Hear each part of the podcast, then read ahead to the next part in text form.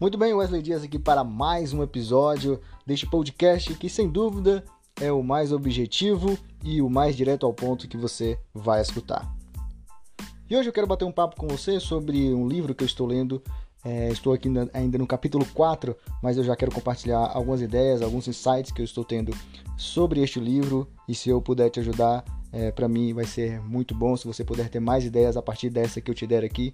Eu tenho certeza que vou estar cumprindo o meu objetivo com estes é, com essas gravações que eu tenho feito, com esses áudios que eu tenho é, postado aqui ah, neste podcast. E o nome do livro é Essencialismo: A Disciplinada Busca por Menos, de Greg McKeown.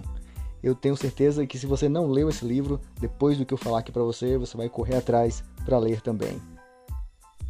Esse livro basicamente vai falar da diferença de duas pessoas, uma que o autor vai chamar de o essencialista, aquelas pessoas que sabem o que é essencial durante a sua vida profissional e pessoal, e as pessoas não essencialistas, aquelas pessoas que não têm noção daquilo que é importante, daquilo que é fundamental para que elas cresçam, para que elas se desenvolvam o máximo do seu potencial.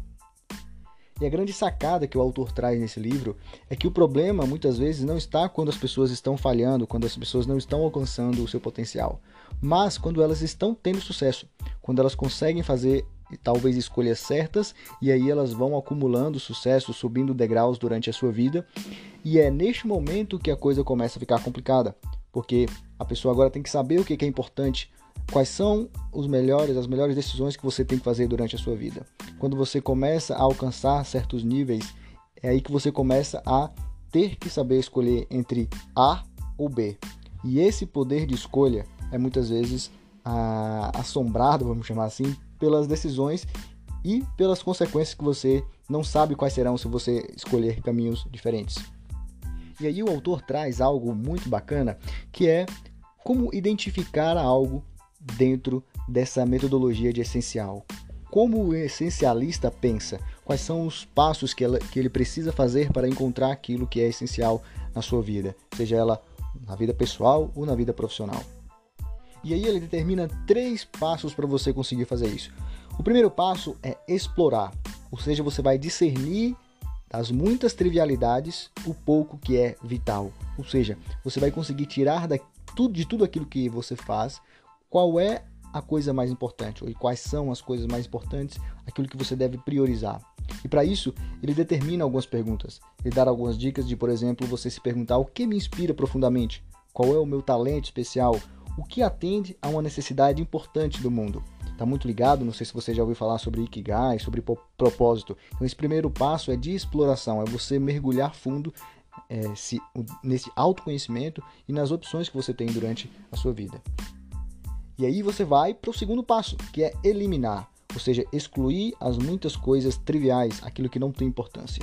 E aí é o segredo que ele traz neste livro é aprender a dizer não, mas não é dizer não de qualquer forma, é dizer não com coragem, mas com delicadeza. Ou seja, você precisa ter disciplina mental e disciplina emocional para não ceder à pressão social. Isso aqui é muito importante, porque você primeiro explora, depois você vai tirando aquilo que não é essencial para você.